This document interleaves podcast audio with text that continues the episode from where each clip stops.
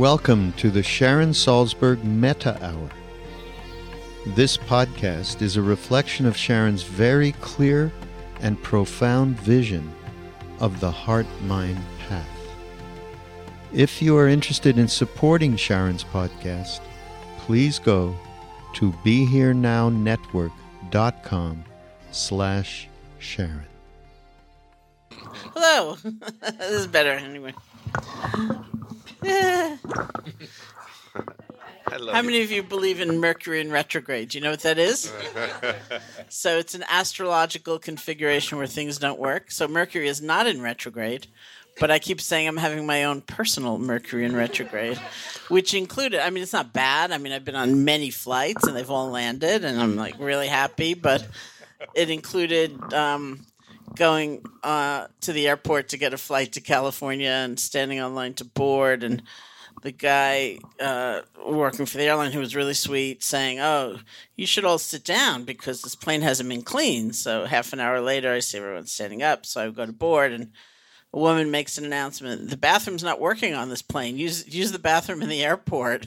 And I thought, "This is like New York to California. That's like a long flight." Then they announce, "Oh, the bathrooms have been fixed. No problem." We get on the plane and we go out, and they say, "Well, the engine's not working." So I mean, it was just it's sort of like that. So it's me, really. It's not the JCC and the quality of its equipment. but I am so happy to be here, even though I'm under inauspicious stars, it seems, uh, mechanically. It's really, it's such a huge delight. Um, I just saw these guys in California.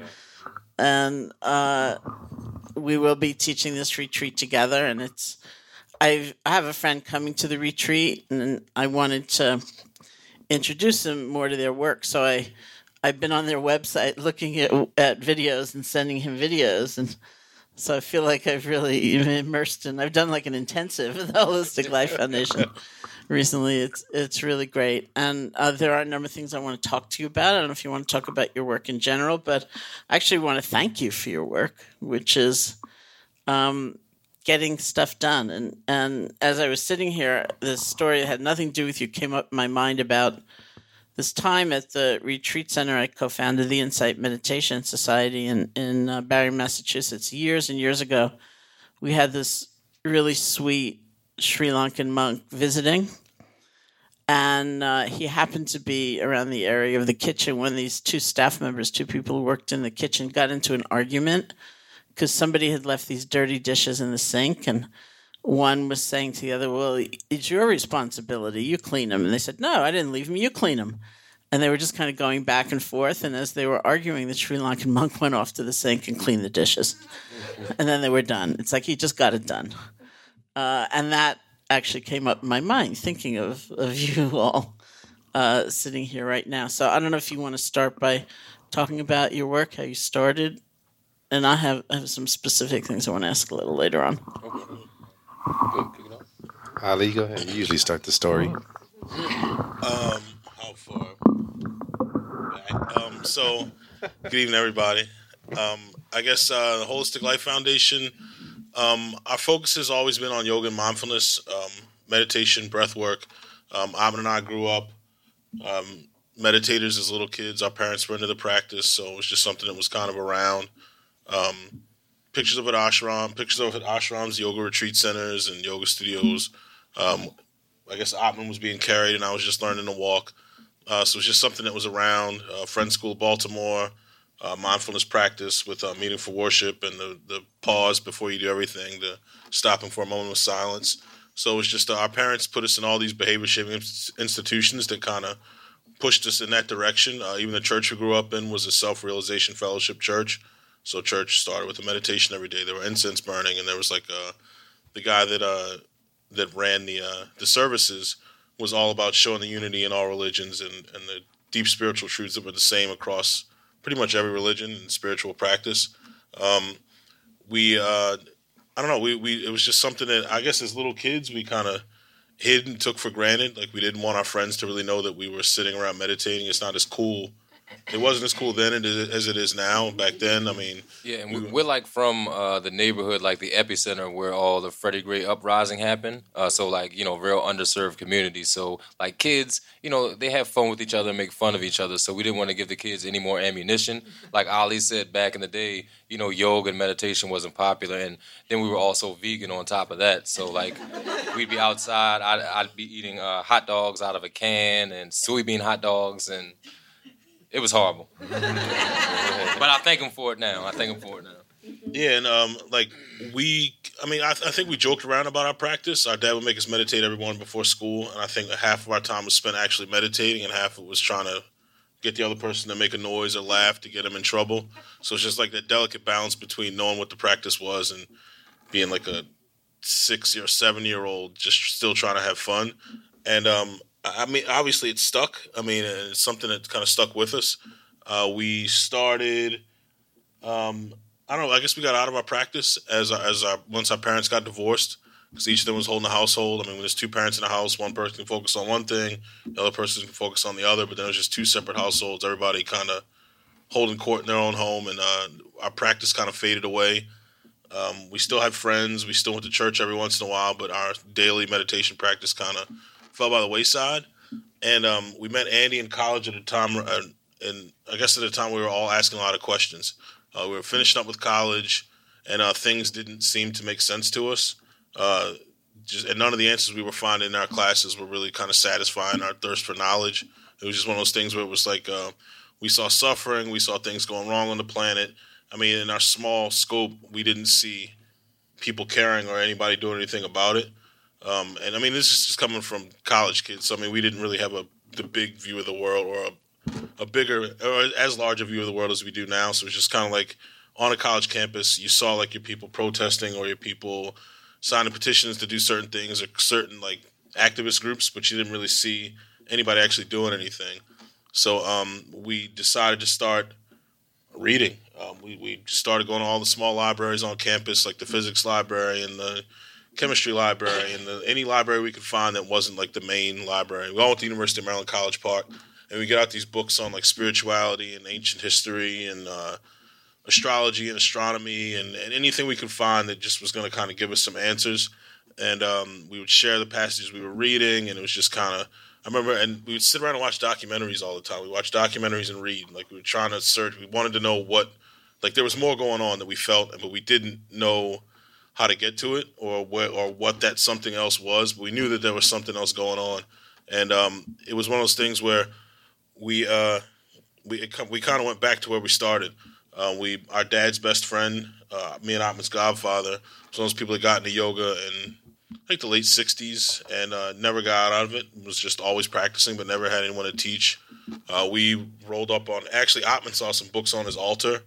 Um, was flipping through them old school Kundalini books, and um, he was just like, uh, I mean, we're big into like superheroes and Star Wars and very imaginative people still to this day, and uh, we um, it was kind of like the books were showing these meditations that could at the time we thought would turn into like a superhero.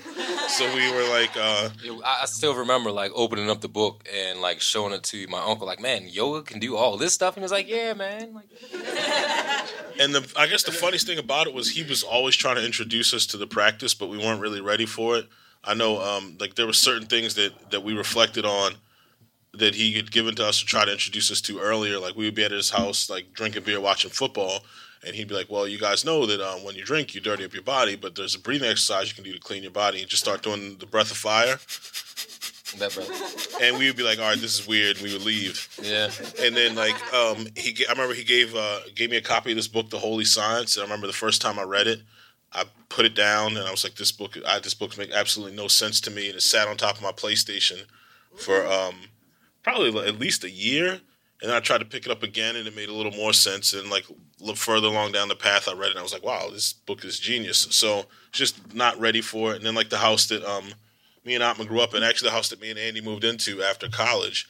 Um, for a while, no one lived there, but it was just like the house that when we were home from college, we would go to pregame in before we went out with our friends. Like we would go there, and like there's a stereo, there's a TV, and um, in between the living room where we would hang out with our friends and the in the kitchen there was like a, a den kinda, and there was a bookshelf. we must have walked past this bookshelf probably thousands of times and never really looked at it. But later on, when we were ready for it, we went up, we walked over, and we turned around and looked at this bookshelf, and it had every single book that we ever wanted to read about yoga and philosophy and spirituality. And it was just like sitting there, we're like, oh, we, we thought we'd hit the mother lode. It was, and at the time, like we uh, graduated from college, and we were spending all of our money on books and camping equipment. But it was like you know a godsend that you know all those books were right there waiting for us. I remember how, how everyone kind of looked at us really funny because you know you graduate and everyone wants to go to some tropical island like the Bahamas and Jamaica, and all our friends are like, "Where y'all going? We just graduated," and we're like we're going to the bookstore to get a whole bunch of books. And we would like be like negotiating like if i get this one will you get that one? Deal deal. Okay. So we just get all of them and then just pass them around to each other.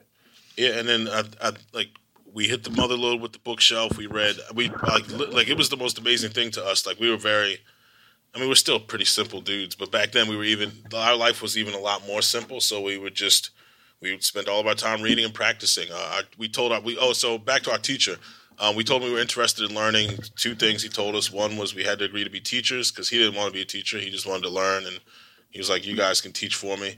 And the second thing was that um, we had to show up at his house at 4 a.m. the next morning to go out to the park to practice. And 3:59 in the morning, we're knocking on the door. There's no lights on. He comes out, and we start. And we start up. We were kind of like that was the beginning of our, our, our real deep journey into the practice, and uh, we got into it, and we kind of lived like monks for a while. Um, we were kind of we didn't really hang out with our friends. We spent all of our time reading and practicing and writing and like uh, just uh, talking about dreams. Yeah, you know, it was just one of those things that we were kind of like a we had like our own hermitage. Like we were. It was awesome. Yeah, I, I totally missed that time.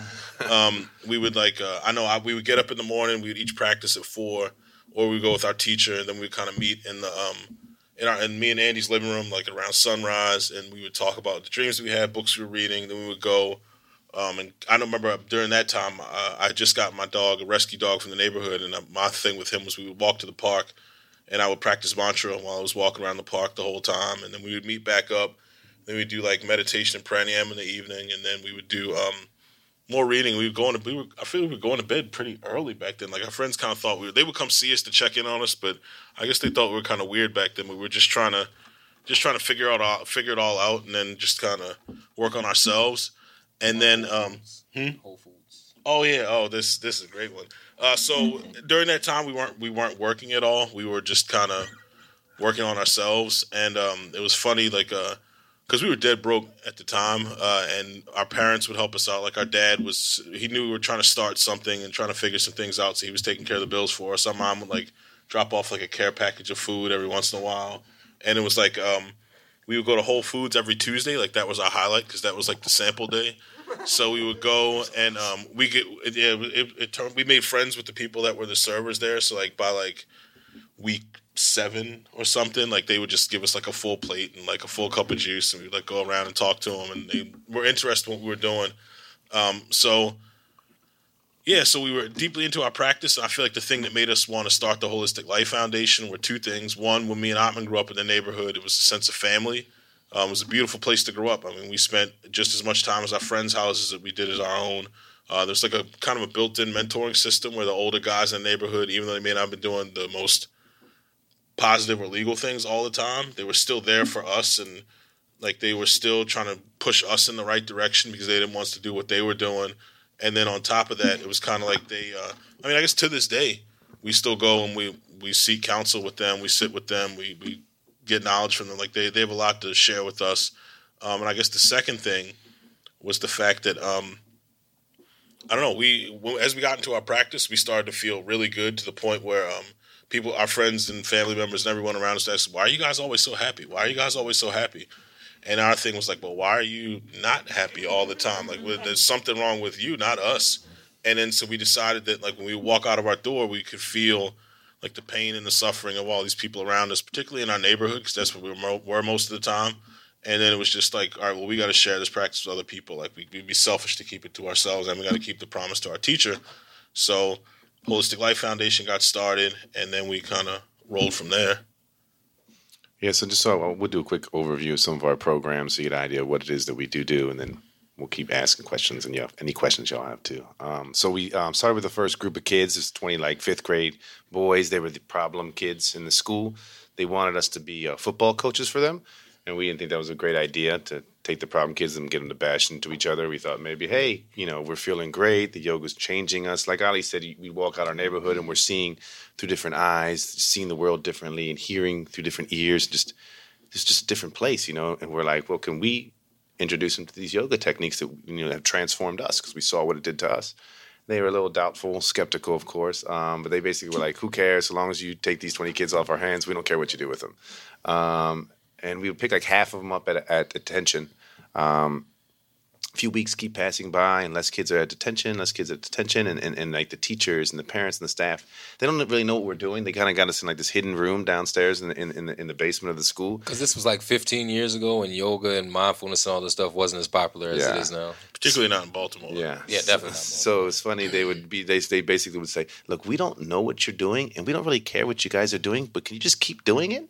Because they could see the difference in the kids. and They saw the transformation happen. Um, we stuck with those kids. They all graduated into fifth grade. They all went throughout the school, and that's when we started picking them up. Uh, all different neighborhoods. We got cars. We look like clown cars. We pick up like 15 kids at times. So we feel it feel like 15 kids all in our backseat, just piled into each other. We take them to a central location at the YMCA. The police would stop us sometimes, just like, man, what are you all doing with all those kids in the car? And they eventually let us go when we told them they were teaching them yoga. Yeah. So um, it, it got great. It just kept expanding, expanding. Um, you'd pick up one kid and you'd have another kid next to him, and he'd be like, "I'm coming with you today," and I'm like, "Well, who are you? I can't take you." I'm, that's like kidnapping, isn't it? I can't just take you, and they just hand me the phone and be like, "Here, call my mom. She, it's fine." And they just let us grab new kids and just kept growing and growing and growing. Um, the program started with just those 20 kids. Now it's uh, up to 120 kids, five days a week. Um, it's uh, f- it's three to four hours now. We do a bunch of incentives. Again, similar stuff that Ali and Atman were talking about with what they were offered when they were at Friends School. Just these opportunities to have these enrichment activities to provide them with stuff that they wouldn't usually get to do. Um, Yeah, Yeah, I know. and living our, in, in our neighborhood, honestly, and uh, going to, we went to, uh, like Ali said, friends, and then all of our friends in our neighborhood went to the local uh, public school. Uh, we saw the disparity in the educational system and the lack of opportunities there. So, like, we knew we took the initiative and, you know, bought all the things that kind of increased our scope to our community uh, school. And, you know, it's, fe- it's a federally funded program now for the next three years. So, you know, we're very proud of that, honestly. what were you going to say? Say? Oh no, I was going to say our after school program is something like when we put it to, when when we got all of our enrichment partners because like it was funny like looking at it now and back when we were doing it because that it was like just the three of us running around. Like after the twenty kids, we shifted to the school and it was still the three of us, but we were working with maybe like 65, 70 kids with three people. But I mean, we were able to maintain and manage it. I mean, a lot of people look at us like we were crazy for doing it, but I mean, it was just something that we loved doing, and we were able to maintain and like build up our fifth graders to help us out, and and it all worked out. But uh, and we didn't have any enrichment activities; we didn't really have any funding. But now, with the way that our enrichment activities are, it's like we always joke around and say that we want to go to our after school programs. They've got like steel drumming, they've got like a t-shirt design class, they've got um, a STEM Music, class. karate stuff. You know self- I wood mean? They've got dance. They've got basketball. They've got uh, what else? I know I'm missing some stuff. Oh, the Maryland Natural History Society that brings in animals for them to see and there's like gardening stuff. So it's just just to see the change in uh from to see from the kids in our into in our after school program like uh, they just bought some animals in uh, this past friday and to see the kids in our neighborhood who were fidgety about dogs in the neighborhood putting like tarantulas on their arm and bearded dragons like it really like made my put a smile on my uh, heart honestly Yeah, and it's amazing because that first group of kids, around half of them are our staff now. So it's been 15 years since that, and uh, that's kind of the way we work our programs. Our after-school programs, our training ground. We always say y'all are welcome to come, come and, visit and check it out. Um, you'll see like a little pre-K kid in there leading people through breathing exercises, sun salutations, the works. It's amazing because we get them started early. It's always that reciprocal teaching concept that we have, where we're teaching the students to be teachers, the same way that our teacher taught us as well. Um, we get highlighted a lot for that program. I think it's just because it's younger kids, they're in these underserved communities, and the pictures look cool. So I think that they highlight us for that type of stuff. Um, but we do basically all underserved communities, drug rehab centers, mental health facilities, homeless shelters, elderly homes, any population that doesn't usually have the opportunity to get these services and these practices, we like to go into those communities, um, and that's where we really really focused when we first began. Um, but again, we noticed you know, Ali and Atman went to a, a private school, and we noticed that uh, a lot of these kids in these affluent communities are facing the same exact exact issues, and their stress is, if it's not equal, it might even be higher than some of the kids in some of these underserved communities. We like to always talk about the um, the concept of you know Johnny in the underserved community may not have a mother there because um, she's passed away or she's abusing drugs or she's locked up or she's just not there. So little Johnny in the underserved community doesn't get the love that he needs. But little Johnny in the affluent household's the same thing. His mother might be a CEO of a big company and she's traveling all the time and she's working all the time and she doesn't have time to give him that same love as well. So he's not only missing that love, but he also has higher expectations too because they expect more out of him because he does come from a better family and doing all this type of stuff.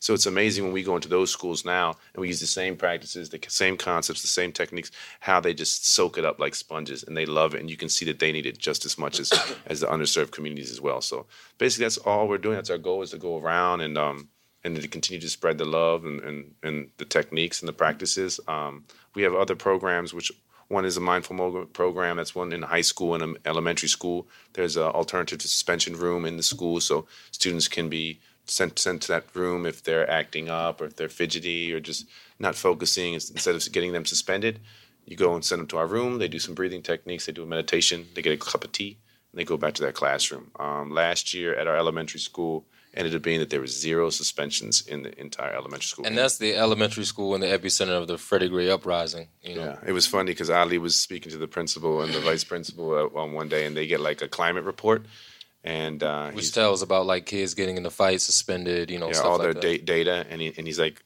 uh, I see this is zero suspensions here. Like, did y'all fudge these numbers? You know, I know how principals do that sometimes. And they both start laughing. He's like, What are you laughing at? They're like, Well, the reason we have zero suspensions is because y'all's mindful moment room. You know, anytime we even thought to suspend a kid, we just sent him over there. And the kid would come back and be fine in the classroom. And to break down that program a little bit more, it's uh, the Mindful Moment program. Uh, the principals give us 15 minutes at the beginning of the day, 15 minutes at the end of the day for like a, mindfulness practice where we do like a little bit of light breath work, a little bit of movement, um, and then a silent reflection. Since we're in schools, we can't say meditation, so we'll say silent reflection. Um, and then we also have four sta- four of our staff who two of them are our former students uh, staffing uh, the alternative to suspension room.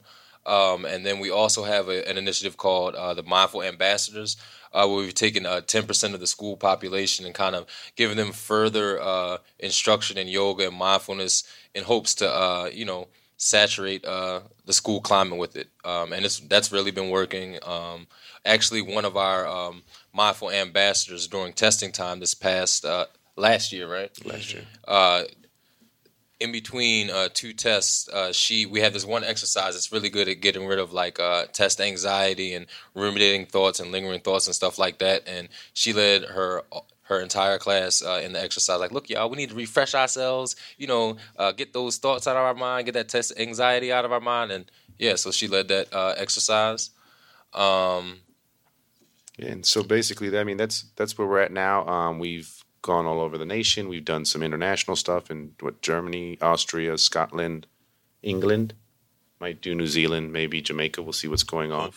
Um, oh, and an- another program uh, that uh, is really impactful that we do uh, every year in Madison, Wisconsin, is a residency program uh, where we like totally engulf ourselves in the school system for an entire week. Uh, we go in there. Uh, the first day we're there, we meet with like a couple groups of students. Um, like, well, actually, the first day, the first day we meet all the students in the uh, auditorium and basically tell them what we're going to do for the week.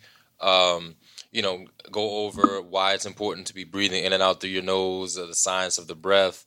Uh, you know, a couple light movement exercises, and uh, end off with a meditation.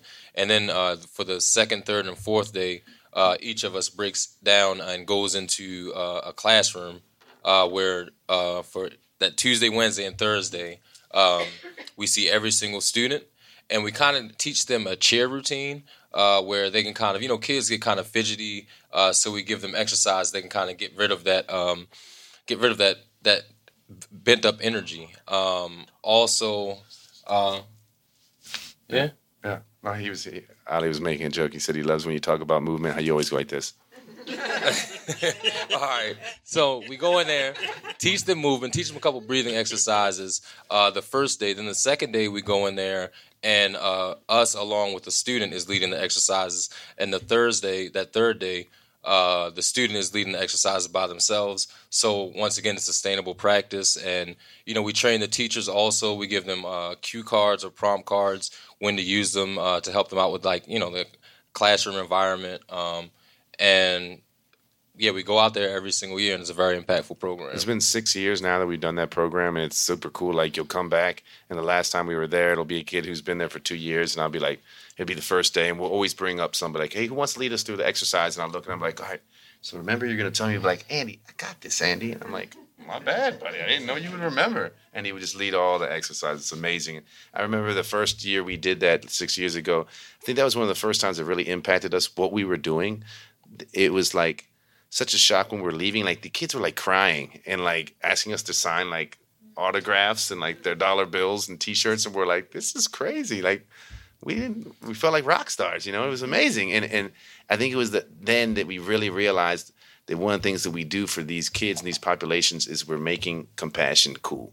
We're making it cool to to help people and to be loving and to be giving. You know, and you don't have to be um, we call them like the main things most kids. You don't have to be a rapper or a movie star or an athlete to be cool. You know, you can that helping people is cool. And at the end, it's so cool. At the end, we're always like, "So y'all promise that you, when you need, when you see somebody, you're gonna help them." And the kids are like, "Yeah." And we're like, "Nah, nah, we don't believe you. Do you promise?" And the whole school's like, "Yeah, we're gonna help people." it's so awesome. It's so great. So we've had we've lifelong friends there now, and that's that's I think that's enough. Uh, how many schools are you in in Baltimore? Uh, thir- 13 now? Is No, it? it's two more. It's fifteen. 15 now. 15 schools. Working probably like, uh, working probably around five thousand kids a week. But it's not no, it's not the three of us. Uh, we have uh, like no, no, no. Uh, so we um, we have a staff, a program staff of uh, I guess somewhere around twenty right now, and uh, a lot of them are former students of ours or former volunteers that we trained up, and uh, they actually facilitate most of the programming in Baltimore. And uh, we're we're in the office most of the time, supporting it and running. I mean, we got a nonprofit to run, so it, it takes a lot of work. But uh, I mean, it's cool. We've kind of come. We're okay with it now. When it first happened, we were kind of pissed off, but we started to look at the fact that okay, the three of us out there working, we serve at the most say 90 kids in a week, and now we're serving close to 5,000. So I mean, obviously something's working. So we're we're kind of cool with that. So I wanted to ask you a few things. You know, that's great. Thank you. Um, one was about trauma, uh, because of the experience of so many of the kids, and uh, another thing I want to ask you, which we'll get to, is is love is cool, but that's that's its own question. Let's start with trauma. Um, so in Baltimore, I know uh, people have been talking about undiagnosed P- PTSD for a very, very, very long time, and um, I think there were certain things that we saw that, like, from our neighborhood and the kids that we were dealing with, and their families, and the fact that remember um, when uh, the Gulf War st- or um, I guess I guess this was when when we were going to Afghan when the war with Af- Afghanistan started. They were sending the doctors to Baltimore to train at Baltimore Shock Trauma so they can get just to see all the gunshot wounds and all the things that were going on. And then it was like, wow, that's really what Baltimore is at this point. And um, I know there were things that we saw in our students that we weren't. I don't think we knew exactly what was going on. We knew the kids had been through a lot, like kids that would, um, when we when it's time to sit and meditate, like they'd be laying on their back in the corpse pose, they'd be sitting there, and some of the kids just couldn't close their eyes. I remember when we first started, we were like, well, come on, you got to close your eyes to meditate. But then once we started to think about it, it was like, well, no, there's a little more going on. Or like if you sit down and meditate next to a kid that wouldn't close their eyes, then they sit, and then you're you're next to meditate, and they hold your hand, and then they feel comfortable enough to close their eyes. Or kids that couldn't take their shoes off, or kids that couldn't take their jackets off. Just little things that we're starting to notice, and um, we started to work around. And I feel like the three of us kind of figured out ways to deal with like just in meditation, always doing guided meditations, and not giving kids the space for stuff to come up. Like just a lot of little things that we were doing that um, that we saw where, where the kids could get into the practice no matter what type of trauma they dealt with at home or at school, wherever. And um, I think it just got to a point where, where once we started turning our programs over to our former students, like they weren't as um, they didn't have the experience we had. So we saw a lot of things that they were trying to make the kids do that were kind of weren't helping the kids at all. They were kind of doing harm with the the good they were trying to do. So um, actually, we brought down uh, David Emerson from the Justice Resource Institute to do a training for our staff on what trauma was, so they knew exactly what was going on and with the kids. Because like it was stuff that we could, we were kind of instinctive, instinctively doing. Like it was just stuff that we saw a kid doing this. Like okay, well we know we need to do this with this student, and I guess we took made a, a few too many assumptions with our new staff, just thinking like, oh well, they'll see this too and they'll do it. But we wanted to kind of get them a little more formally trained, and things have been a lot better, particularly with the rides going on and like just day to day life in Baltimore. The kids, the parents, everybody's going through it. So we wanted to give our, our staff first to know what trauma was and then the ways that they can do the practice and teach the practice by doing the least amount of harm to the kids and the families they were working with. Well done, Ali. Well done. And mm. you, you have anything to add? Any of you guys? I know. Um, just one thing, just just so you get an idea of kind of what is going on in these neighborhoods. I think that you know, so you can really see the trauma these kids are facing. I mean, I know sometimes we're aware of it and we're living amongst it, but just some of the stories that we have that would always be like mind blowing to me. There's uh, one one one time in particular, I, I remember um, there was a gentleman who was coming in and he was talking about gratitude and um, he was just telling people, you know, the, how you know how you should be grateful for what you have, and he's talking about these villages he's working with. Was in India? Mm. Indian, like not, not was it Kenya? Indian, Kenya, Kenya, yeah, yeah, India and Kenya, and he's talking about, you know, oh, they don't, you know, they're he's showing their bathrooms, and they have to pay to use this public bathroom, and be grateful because you have a bathroom in your house and all this stuff, and and he's talking about, you know, it's gratitude, this, this, this, and be grateful for this, and he's, you know, these people don't have water, they don't have electricity, and there's a little kid next to Atman, and he leans over to Atman, and he says I don't have water. I don't have any electricity. And it was like, you know, like that shock, like, wow. So we're like, you know, at the end, we're going to talk to him about it. And then so we walked up to him, we let him know, like, hey, we want you to hear what this little guy has to say. And when he told it, you could tell the guy was so blown away. You know, he couldn't believe that that was happening here, that he's going everywhere else to deal with these issues. And that someone in, in, in America, in Baltimore, was going through that same thing. And, and it just, it was so amazing how uh, at times almost the trauma they they're facing it so often that it, it's it becomes common to them. Like they're cool with it. Like they're almost numb to what's going on around them. You know, when we would go, we took these kids, that first group of kids, on a camping trip, and they're out there in the woods. And these guys are used to helicopters and gunshots and sirens. It's all they hear in their neighborhoods. And the sound of the insects freaked them out so much. You know, it was amazing. They were so like, oh my god what's going on? I don't want to go out there. And i'm looking i'm like man you're used to all this other like this, a war zone but insects are scaring you you know? So it's amazing what where their thinking is and what goes on and how it really numbs. One last story i can think of it was a pre-k girl this um, little girl Tajay. she comes into me one day and she's looking kind of sad but just not like overwhelmingly sad. She's a little little girl. I'm like what's going on? She's like yeah my, my grandfather died the other day. He got shot in the head. And like said it so just like like the mailman came and gave me mail yesterday type of you know like it was just so just like oh this is normal this happens. And for this little girl to deal with it you know her resilience level already was so extreme because it was just like oh that's just that's normal almost. So it's amazing to see what these populations what these these these these communities that we're dealing with really are going through. And i think it was important for us to be aware that hey this is going on and informing our staff. This is what they're going through. It, it it's never usually usually that first thing you're thinking that's really bothering their kid. There's something underneath it. You have to peel back the layers and see what it is that's really bothering them to get to that core issue. So then, then we can be, you know, better served them. Yeah, I remember that there was one summer things got so crazy in our neighborhood. They they implemented this thing called Operation Safe Zone.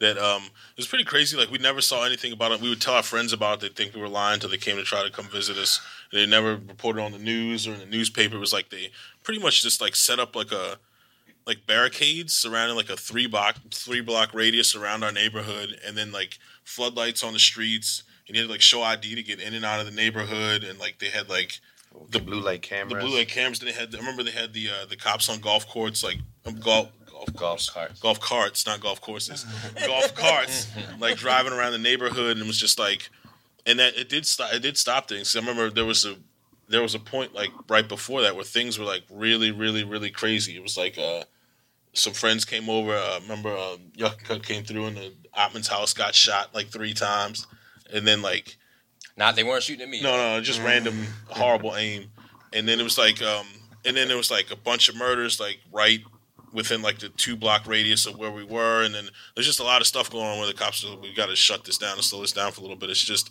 and everyone was kind of used to it. Like it what didn't even seem out of the ordinary. It's like, oh, okay, well, I mean, at least nobody's getting shot. It's just like these things go on so much. Like Andy said, people are desensitized to it, but I mean, inside it's killing you. It's eating you up. So we got to do something to kind of help them help them manage it and get through it. I know a story that uh, pops up in my mind is uh, the story of uh, this guy that was like the head of the gang, uh, the kids gang in our neighborhood, and uh, he was a tough little kid, and um, we noticed that he would just sleep on our couch outside. And you know, we live in like a dangerous neighborhood, that same neighborhood that Ali was talking about, where people get shot, houses get shot, and we have like those humongous like cat rats, like you know, humongous rats. They know. They live, yeah, yeah, y'all in New York, y'all know what I'm talking about. um, and this dude would sleep on our couch, and we would try to figure out, man, why are you sleeping on our couch? On why don't porch, you, yeah, on the porch, outside on the porch. with the rats, you know, crawling across our porch and all that stuff. And you know, uh, one of the one day he came up to me and was like, "Hey, my mom's sick. Do you think you can come over and uh, you know help help her out? You know, I know you know some stuff." So you know, I took over some like uh, vitamins and some tea and you know some oils and stuff like that. And as I'm walking into his house, it's like you know, it looks like a horror movie. It's like every it's like maybe like 10 gang members selling drugs right on his steps so he doesn't want to walk past that because they pick on him. Uh, and he goes into the, his house and his mom is like screaming in pain with like maybe like 20 different meds on her prescriptions on her counter. And like it's just looked like hell honestly. And this is what these kids are facing on the day to day so this same kid you know he had a lot of anger inside of him, along with a lot of his crew. But one thing that I've seen that kind of uh, aided in, I guess, um, processing all the stuff that's going on in their lives and you know uh, help them get past it is the breath and is the meditation and is the yoga. Uh, it's a lot of the guys that you know should be out there like selling drugs or you know in gangs and stuff like that. They're working for us now and inspiring their friends in jail. You know, so yeah, they're dealing with the trauma, but you know there are ways as long as you know. I don't know. There there are ways to heal that trauma, even though it's like really. Once you get these skills of yoga and mindfulness, it's like basically being able to uh, maintain your peace amongst the chaos, and that's what we try to do. Honestly, is try not we don't try to bring people to peace. We try to show them how to attain their own peace in, inside of them. Because my my fundamental question, you know, is about love because I know one can hear stories like that and you just feel so much outrage. And I know, you know, when I write about love or I teach about love, you know, past and future, since I have the book on love, um, you know, and I think it's it's not just in those schools that compassion's not cool.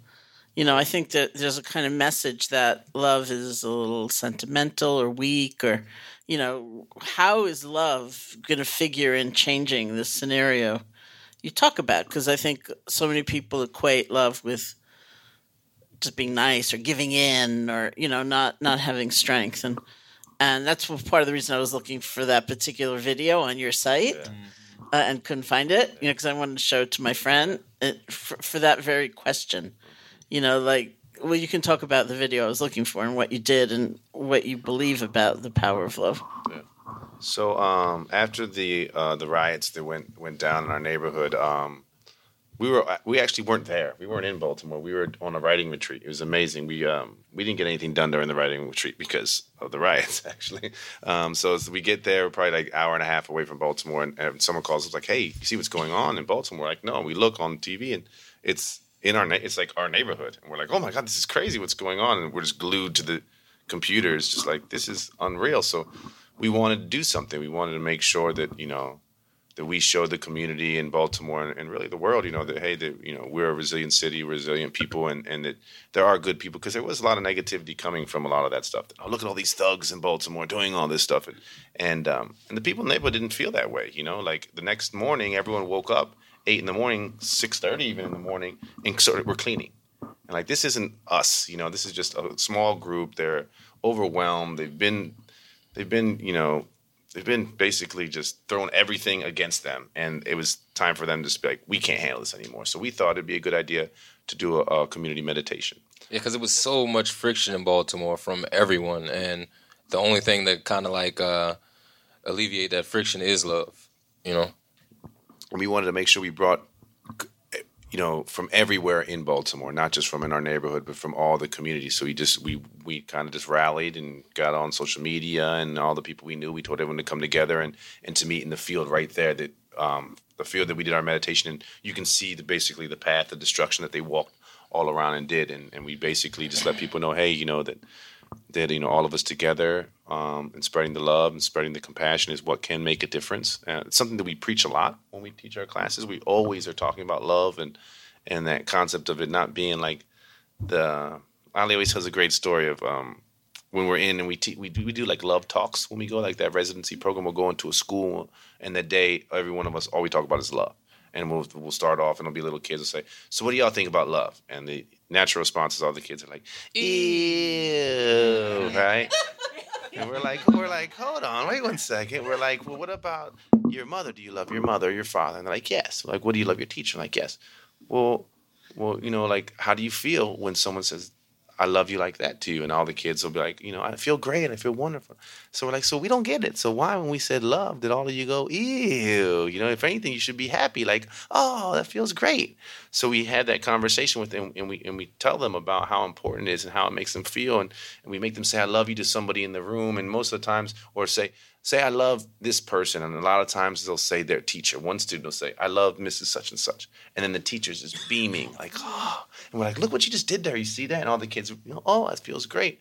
So I remember um, uh, one year we did that in Madison, and one of the teachers came up to me. She's like, oh my God, I gotta tell you this story. She's like, the gym teacher came up to me today and said he's he's really nervous. He's like, I have this issue. This little third grade girl came up to me today and she told me that she loves me.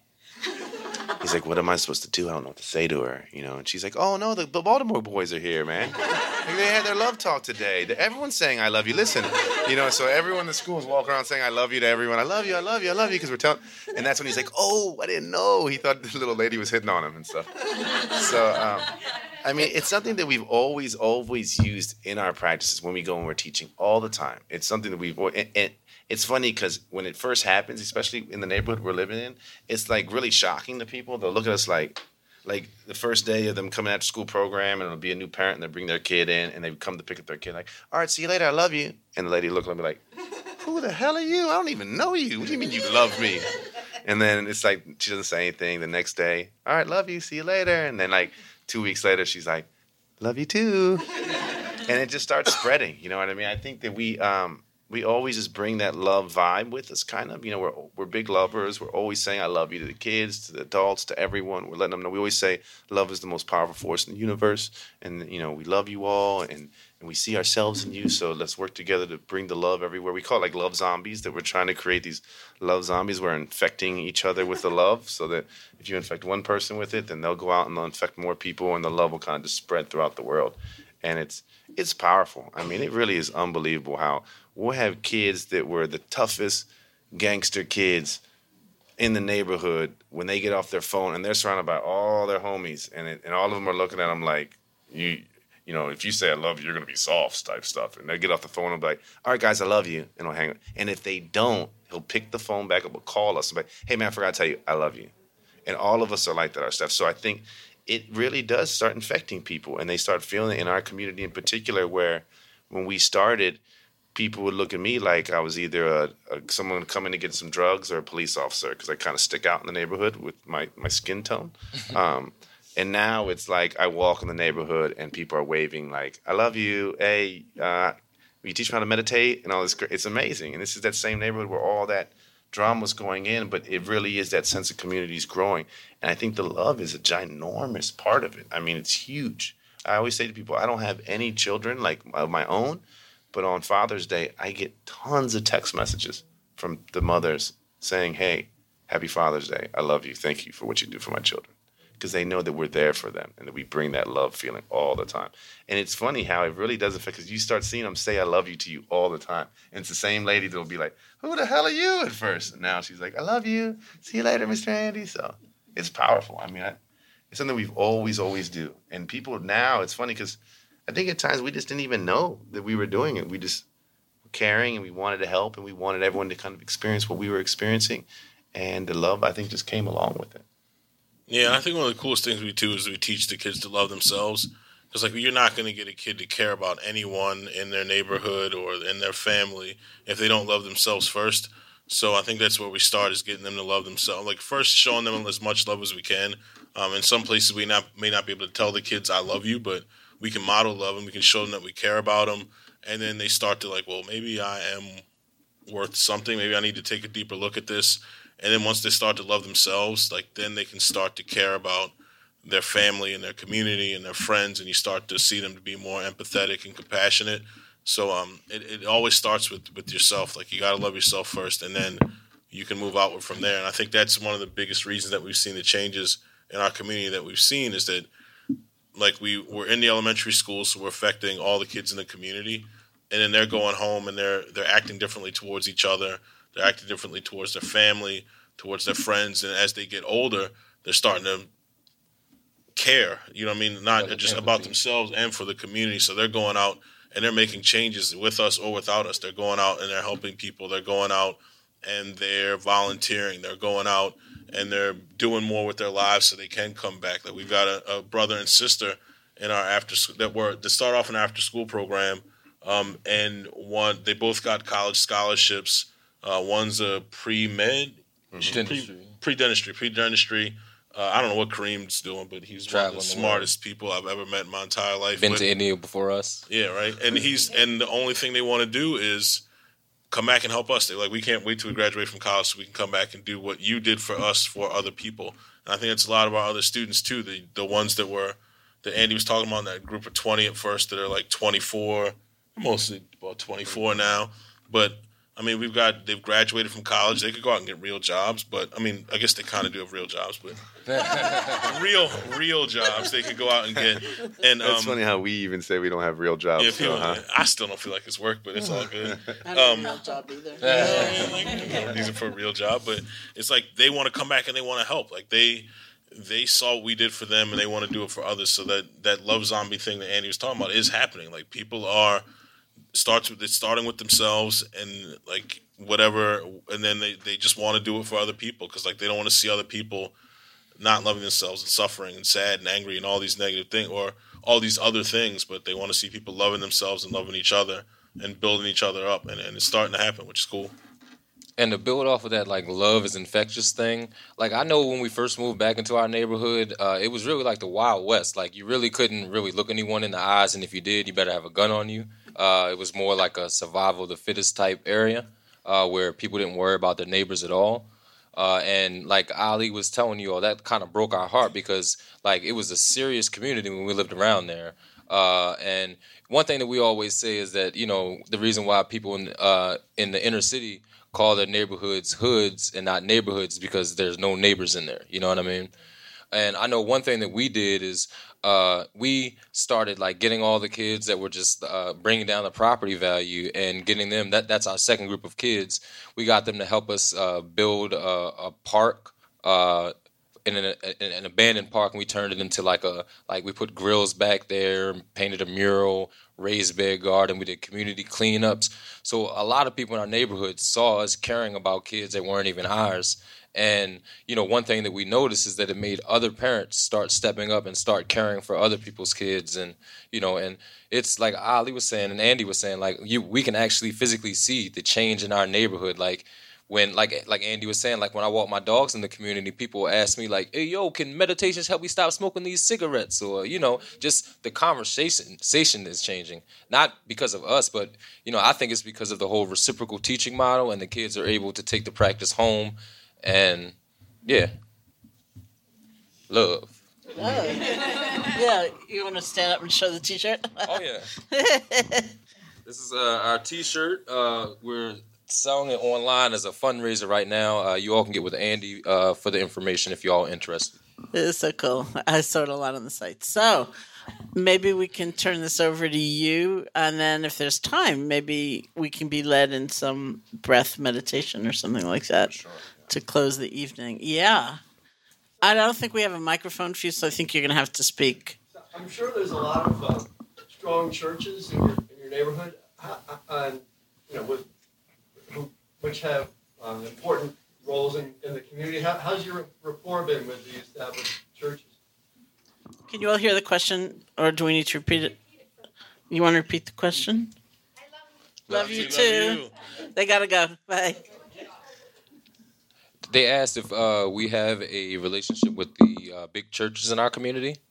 Uh, honestly, they do have like some of those like uh, you know like mega churches in our community, uh, but it's for people not from our community.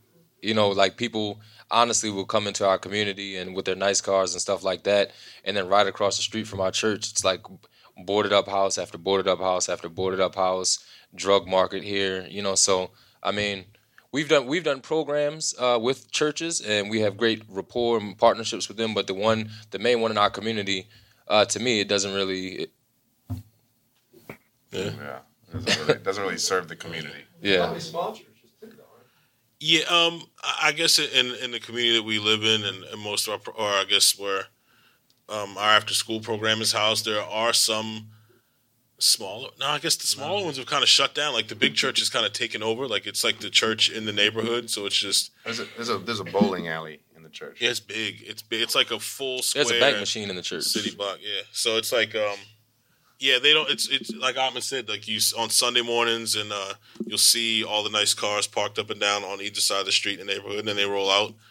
And I feel like that's. I mean, they do donate space to the school for graduation. I know we had the the elementary school's graduation there, but I don't I don't know of any specific partnerships with. We'd love to be more involved. When we first got started, that was uh, one of the areas that when we were first getting, we would do after school programs, community centers, and there'd be small classes in some of the more, like you said, the smaller churches.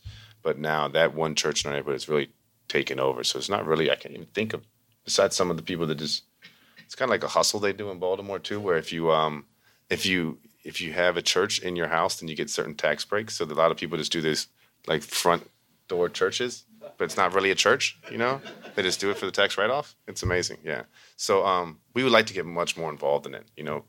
Um, we and they do feed the community and stuff like that. So you know, I don't mean to say negative stuff about them, but it's just you know real stuff. Like you know, they don't really they they support the community with the food initiatives, but I think with the cars that they're driving, they could you know invest a little more.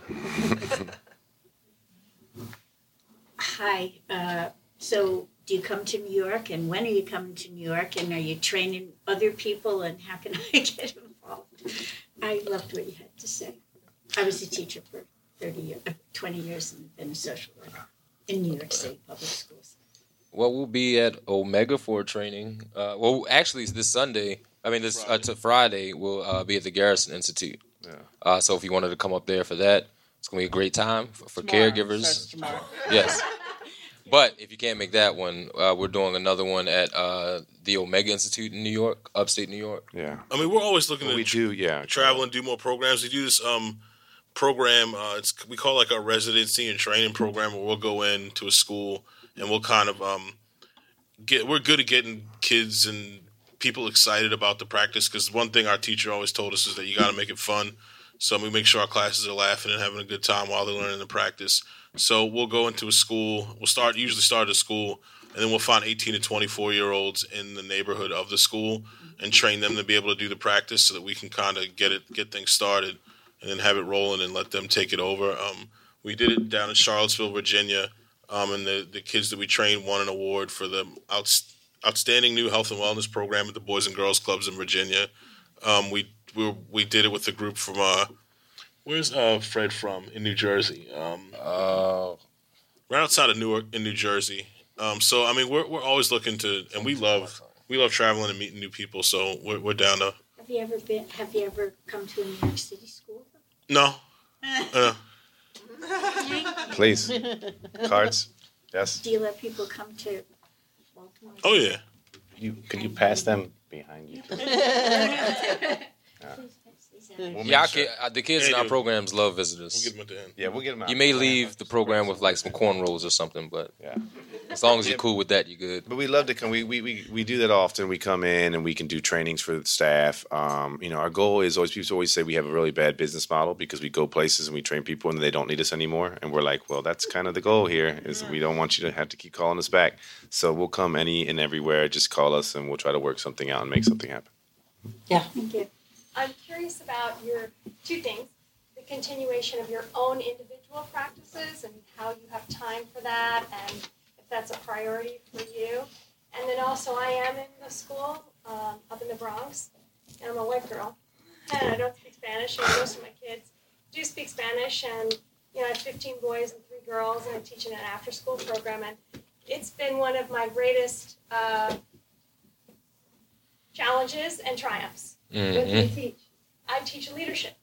And so it's really about them. It's an after school program. It's really about them, um, you know, thinking how they can get more involved in their own life.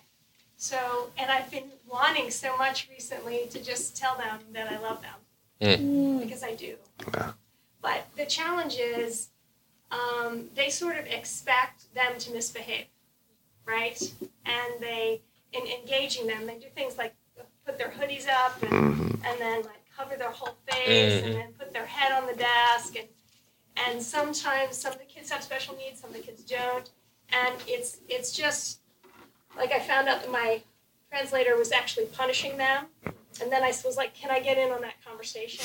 You know so like what's this gym time that he's not getting gym time anymore? So it's been i think the biggest challenge has been that i don't speak spanish. I didn't realize that they were all spanish speakers primarily.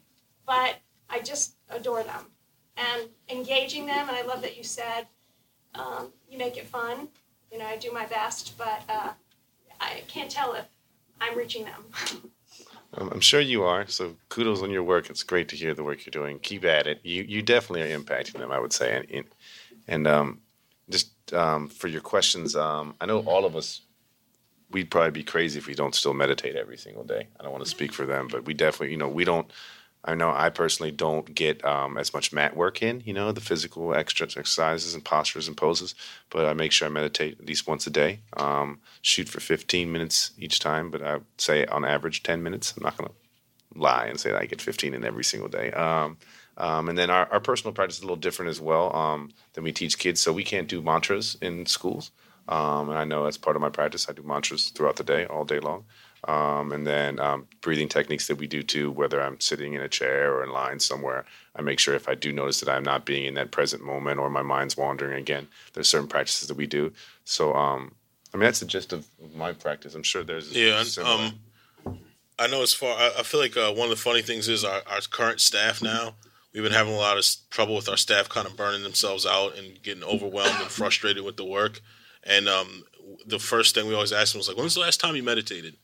You know what I mean? Like, and they were like, um, I'm like, yeah. So you, the reason that I'm and Andy and I were able to handle like 65, 70 kids with the three of us is we had our own deep personal practice. Like we were, like we centered ourselves and went deep early in the day, and then at the end of the day.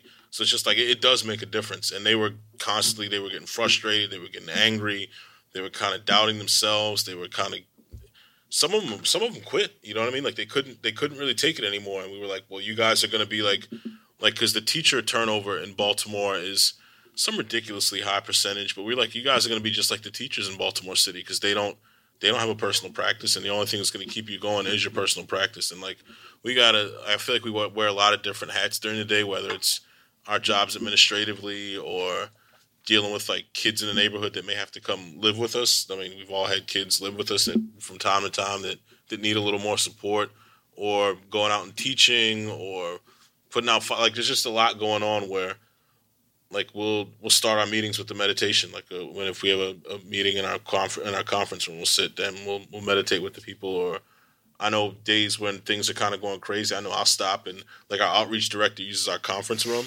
and I'm like, all right, I need you, I need your office, get out of here, and I'll put them out, and I'll sit and I'll meditate, and then I'll come back out. I'm like, okay, now I can deal with all this. So, yeah, And to build on um, um, what you were saying about, you know, you're like, I'm a white lady in the Latino community, kind of, and you know, um, I think a lot of that is just being, just be yourself. You know, one of our best volunteers, we always talk about it, this girl Brenda, super bubbly, really blonde, crinkly hair, and like when she like she talked like she talked like this, like a lot like like like was her other every other word like, but she was herself. You know, she didn't change. She didn't come in and try to be tough, be like I'm from the city. Da, da, da. Nah, she was herself, and the kids ate her up. They loved her. She was one of our best volunteers, and we get that often. You know, And we actually brought her on the workforce also. Yeah. She was so awesome. and we get it often. You know, I look like this. How am I going to be able to go into those communities? You know, but I think it's it's two parts, and it's b- with both with what you were saying. It's have your practice. You know, be what you're be what you're telling people or showing people and reminding people to do,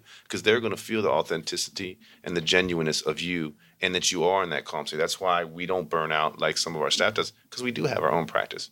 And then just be yourself and let them know that hey, I'm here for you, and I love you you know it's hard you know especially in the schools to say that sometimes i had uh, we were just in san francisco wisdom 2.0 and there was a, a doctor that came up to me and she said you know last year the thing that i took the most out of this conference was you told me to say i love you to the kids i was working with. She's like and i never did that. She said i did that this year and she said it was amazing the impact that it had.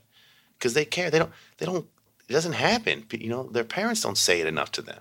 So for anyone to say it and then for you to be there every day for them and then you're genuine with your practice so you, you're going through it. So when they look at you they're like well i'm not just doing this because someone's telling me to do it. I'm doing it because she says that she's done it and it's impacted her in this way and i want to try to feel that i want to be the, we always say be a scientist when we tell you know everything i could be telling you could be a lie do you know do the technique yourself and see what it does for you to experience it so i think you just you know having your practice and making sure that you can deal with all this external bombardment of craziness that's all around us all the time and then just being yourself i think it's going to go great and if you want hit me up and I, we can do some spanish lessons too Yeah, aquí. Ah. See ya. Yes. Yes, you. Me. Yeah. Um, hi, I am so grateful for what you do. Um, I have a question. You touched on it just now a little bit about um, people who, and you're going to, uh, it sounds like this weekend doing a retreat on people who care and people who work with maybe young people, or I don't know what exactly what your population is. Um, I spent a lot of time working with after school teachers who teach in a variety of different kinds of settings and with all the different kinds of young people. And my role in large part is to find ways for them to build up themselves and to not get burned out and to make connections with each other. And there is a lot of, um, some days it feels like sometimes it's working really well and those bridges are being built. And other times there's a lot of fear and hesitation to have those kinds of, the kinds of trusting conversations that people need to have. And someone recently came up to me and said, you know, we need to talk about some of this really difficult stuff around race and sexuality and gender issues with ourselves because we need to be able to feel more compassion and trust with each other in order to be better youth workers with our young people. Mm. And I wondered if you had anything specific that other than yes, you need to build up your own personal practice. And we're I, I'm up in Cambridge in Boston, and we're doing we're in, we are great at increasingly doing more mindfulness strategies up there, and it, and it's working, but it's slow, and we don't have anybody like you who just does it and loves it and is like all over everywhere. So there are little bits and pieces that are happening, but I you know I I meet with this one group every month, and I will bring your story back to them, and they will love it. But how how to get them to to and maybe the maybe the research piece is part of it too, like to encourage people to be doing their own research. But if you had anything else specific that you know works with the adults who work with the kids. I know some of the things that work with our staff are like retreat, like getting them all away from their normal environment and getting them outside of their comfort zone and doing something with them. Um, like we're like we literally bought camping equipment with our graduation money, so we we spend our time out. So we'll drag them out with us, um, and they it's not something they're used to. Most of them don't like it, but I mean when you're stuck and you have to eat your meals together and you have to talk to each other and like there's no TV or you gotta like I remember we did our workforce development retreat like you had to hike half a mile uphill to use your cell phone. So you really had to want to use your cell phone. So you were sitting there and you were talking. We, we cooked and ate all our meals together and it was a great team building experience. People had made have like they know they had known each other but they may not have liked or loved each other like you're gonna start to get along because you're dependent upon each person to do a certain thing to kind of and it and it built our team up really really well. And we went into that school year really strong. So I mean, just getting them all together. I mean, even like um, we do happy hour with our staff. You know what I mean? Just something to kind of get them to start enjoying each other's company. Because the more that they can feel they can depend on each other, I feel like the better our programs are. Because you know that person's got your back no matter what's going on, and you know what they know their responsibilities, and it works like a it works like a team instead of a bunch of individuals kind of trying to do their own thing. So those are the things that work for us. Yeah, so I would say they, experiencing it, you know, like Ali said, either take them on a retreat so they can feel it, or just give them the techniques. You know, I don't know how often we'll go into a professional development day. It's filled with all these teachers. Sixty percent are probably all doubters. Like, what are they doing here? They're wasting my time. And then we just lead them through a deep breath, and they open their eyes, and they're like, part of my language, but they're like, holy shit, this feels so good. That's what they look like when they're looking at me like, oh my God, this is crazy. And I'm like, yeah, you just took 10 deep breaths. Like, it's pretty amazing, right? And they're like, wow, can we do this more? You know? So that, that I think a large portion is experiencing it and, and do the practice or just that way of living, like I said, in the woods with nature and love and vegetarian meals and all that type of stuff. And then a lot of people, that won't work for them at all. That's where you do the data that's where the research and the studies mm-hmm. and the, hey this is going on. You know that you know there's studies of they have guys meditating and they're studying their brains and it's showing that it's increasing this and that and the prefrontal cortex is bigger and do all the jargon with the amygdala shrinking and all that type of you know like telomeres growing back yeah and, and all that do all the scientific stuff you know because that's so some people really eat that up. I remember there'd be times where we'd go we'd give our whole spiel. I could have the entire community behind me chanting, "This is amazing!" And they'd be like, "Nah, we don't want the program." And then I was like, "Well, you know, we did a study with Hopkins and Penn State," and they're like, "Oh, really? Sure, we'll bring you in on Tuesday." You know, so it really depends. But I, those are the two things that we've noticed the most: is get them to experience it, or give them that data and that scientific backing. And usually that'll get them to get the buy-in, and then they'll keep going with it. Yeah. Thank you. Hi. Um, I have I have a, a couple of questions. Do you work primarily with the elementary age kids, um, or do you have programs for uh, middle school and high school mm-hmm. students? And um, so my first question is in connection with that. My daughter is in is in a one of the you would call it an elite school here in the city, and um, she needs yoga and mindfulness, um, you know, a lot. She's very stressed in her world, um, and yet, in their cl- in their yoga class, which she does take, um, she comes home and she says, "Mom, we don't even do down dog. I mean, we do we do the puppy down dog. It's so baby, mom. It's so silly." and she considers it a waste of time, you know. And um, and I don't think they they moved into a meditation practice.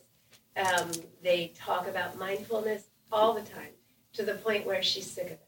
And so they, you know, in in that community, it's really kind of turned the kids away.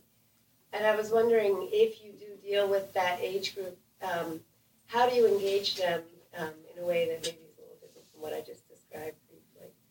Um, how old is she? She's 15. She's in ninth grade.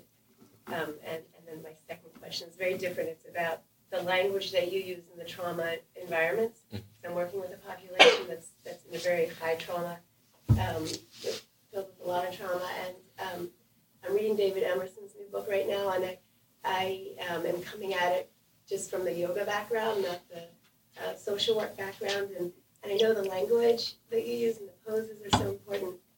It's kind of like two ends of one spe- of the spectrum. You know, you have the kids in the school who need it, but they're complaining that it's not enough. And then you have the trauma victims who maybe, you know, they just they don't want to be pushed you know, so anyway, I was just curious to get your thoughts on how you deal with the trauma group a little more specifically than how, than what you were saying earlier, and then the kids, you know, who are teens. I know uh, one thing that we do with the kids uh, that deal with a lot of trauma. Um, uh, like you said, language. Uh, like Andy was saying earlier, we don't tell them to close their eyes. We invite them or welcome them to close their eyes. Um, also in meditation uh, we try to do guided meditations just because if there's a, a, lot of space in there stuff comes up.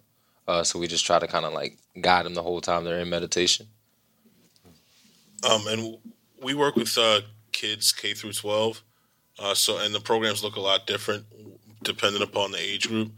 Um, so like our after school program looks different than our middle school program looks different than the high school programs that we do. And I think a lot of the ways that um, we sell the practice to kids, no matter what age, we make it really practical for what their experience is and what's going on in their lives.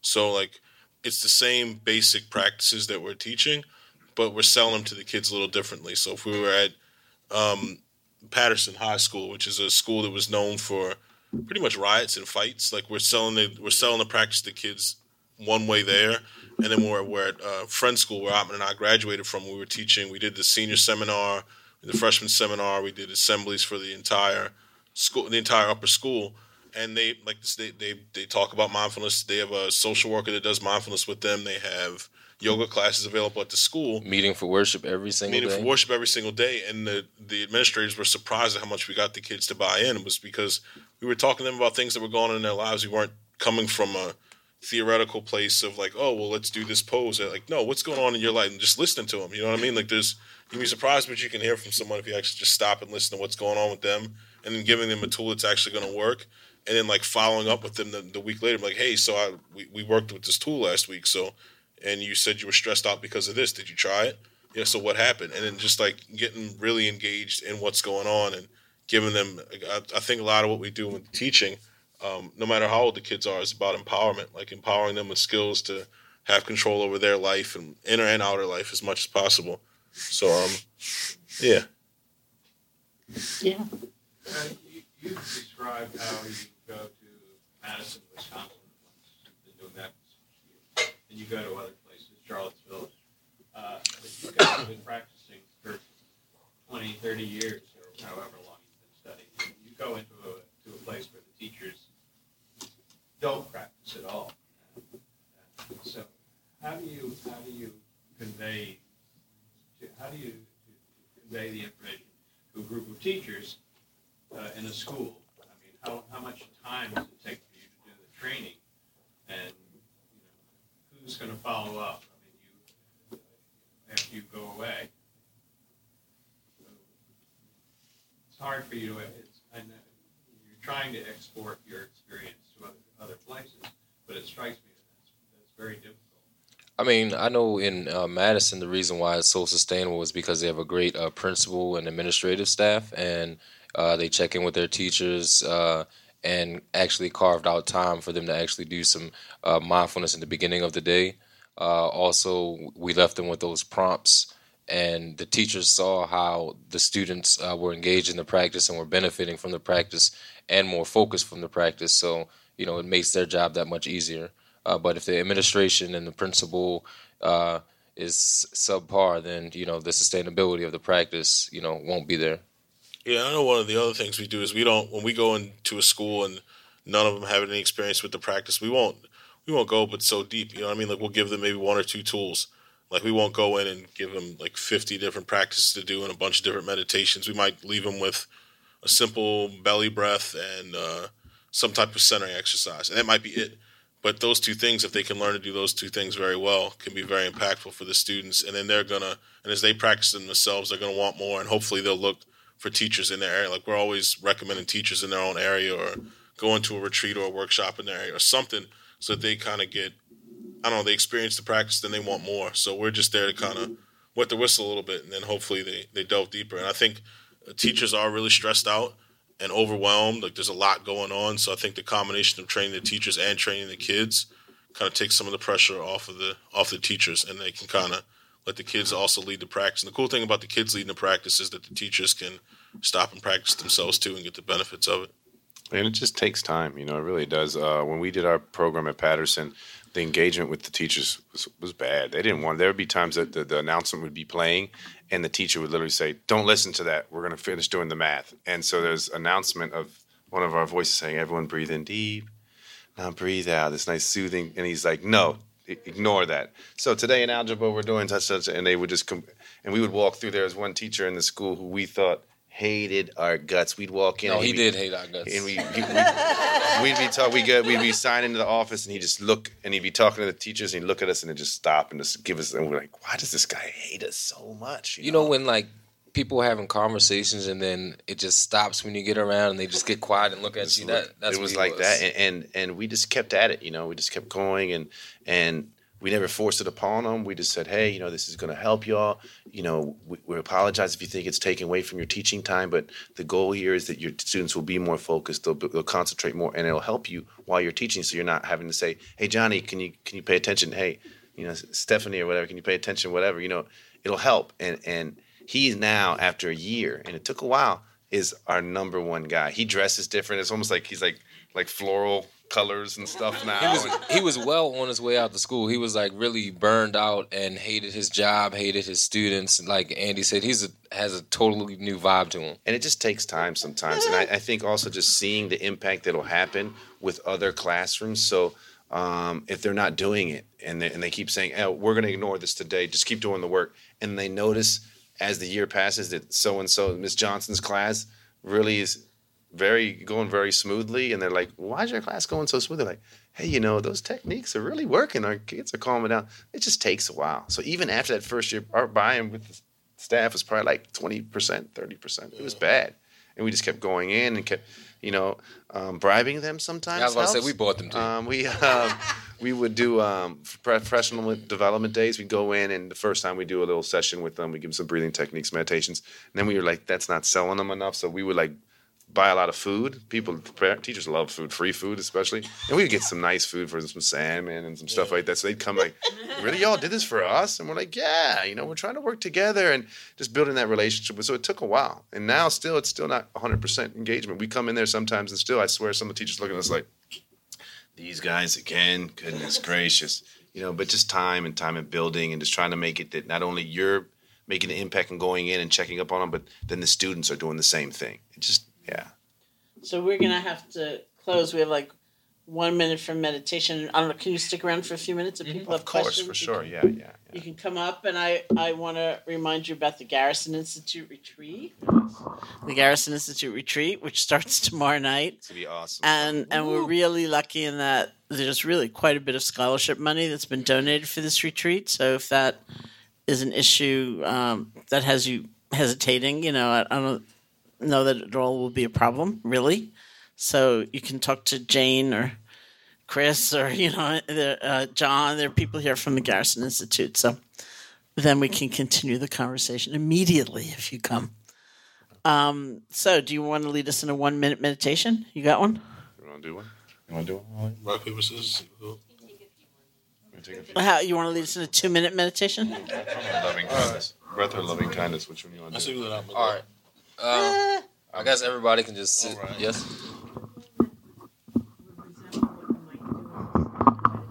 Yeah, like when you said you go in and you just do simple centering or simple breath. No problem. Yep. Thank you. Uh, this one that Atman's about to do, he does a lot, um, just because it like it, uh, gives the kids the space for some calm and like some inner peace, but it also is like you'll you'll notice it's, it's very well guided all the way through. There's no like big chunks of open space in the meditation for for anything to come up. So it's good. The kids love it, and uh, it's cool to hear the kids teach it too because they they start to learn it and they start to be able to go through it, and then they'll come up to the front and they'll lead their friends through through the guided meditation. All right. Um, so if everybody could uh, sit with your back, neck, and head aligned, uh, feet grounded, and you know we invite you to close your eyes. And we're going to start off by doing a couple deep breaths together in and out of our nose. So everyone inhale long, slow, and deep in through your nose, filling your stomach up with air. Long, slow, deep breath. And then exhale that breath out. Push it all out. Squeeze your stomach in. Push all that air out. Inhale deep again. Long, slow, deep breath. Filling your stomach up with air. And exhale. Push all that air out. Push it all out. Inhale one more time with that long, slow, deep breath, filling your stomach up with air. and exhale. Push all that air out. Push it all out. Now just breathe on your own. Don't put any effort into it. Just make sure you're breathing in and out through your nose at a nice, natural pace.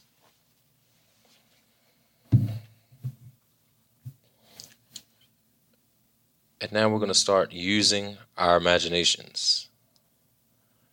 Every time we inhale, we're going to feel and see ourselves pulling all the positive energy that the earth has to offer us inside our body with that in breath. Really feel and see that happen on that inhale. And on that exhale, push any stress, any anger, any disease, any ailments, anything that's inside your body that you don't want in there, see it leave your body with the breath. And you know, just like in life, when you meditate, you can get distracted. If you get distracted by a thought or a sound, it's cool to acknowledge a thought or sound. But remember, just be self disciplined enough to bring yourself back to the breath. And on that inhale, pulling in that positive energy from the earth. And on that exhale, push any negative energy that's inside your body that you want out. Really feel and see it leave your body with that exhale.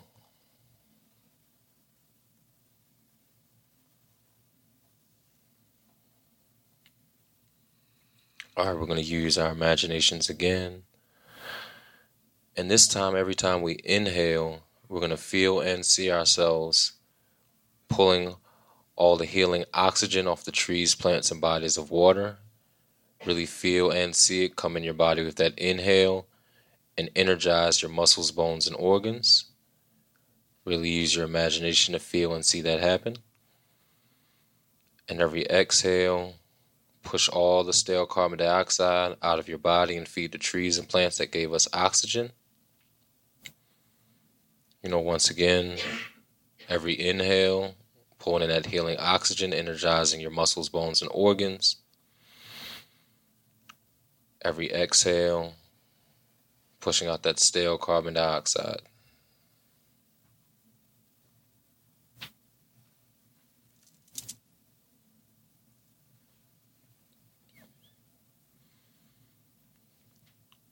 All right, we're going to use our imaginations again. And this time we're going to think about all those people that we love, whether it's our family or friends, no matter how far away they live, no matter if they're living or not. Love knows no boundaries. So with every breath, send your loved ones love with that breath.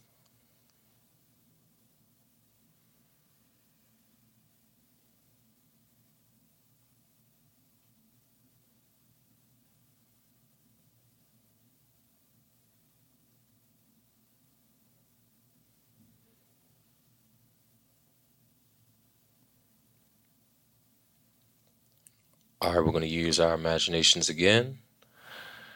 And this time we're going to think about all those people that stress us out or make us angry, whether it's our family or friends, co-workers, people in our neighborhood. But be the bigger person and send those people love too. We all know the law of karma, whatever whatever we, energy we put out there, it comes back to us. So even though they're sending us negative energy or they make us angry, send those people back love because they probably need it.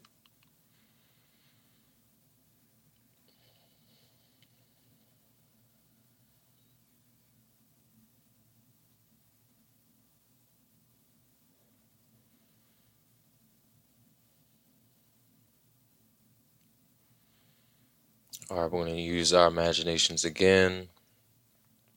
And this time we're going to focus on ourselves. We send love to all people all the time, but a lot of the time we forget to send love to ourselves. So, right now, we're going to focus that breath on sending love to ourselves.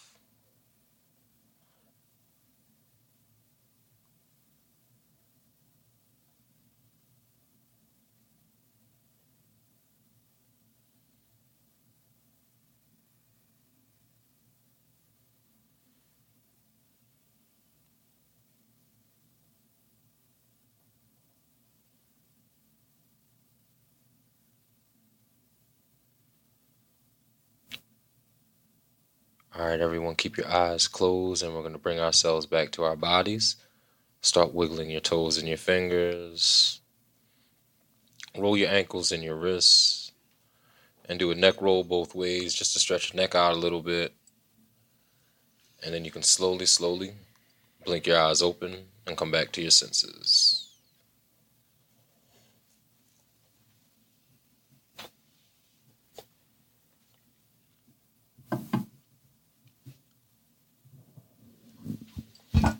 All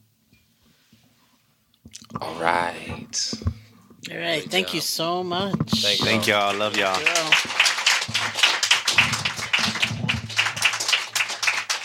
Thank you, Susie.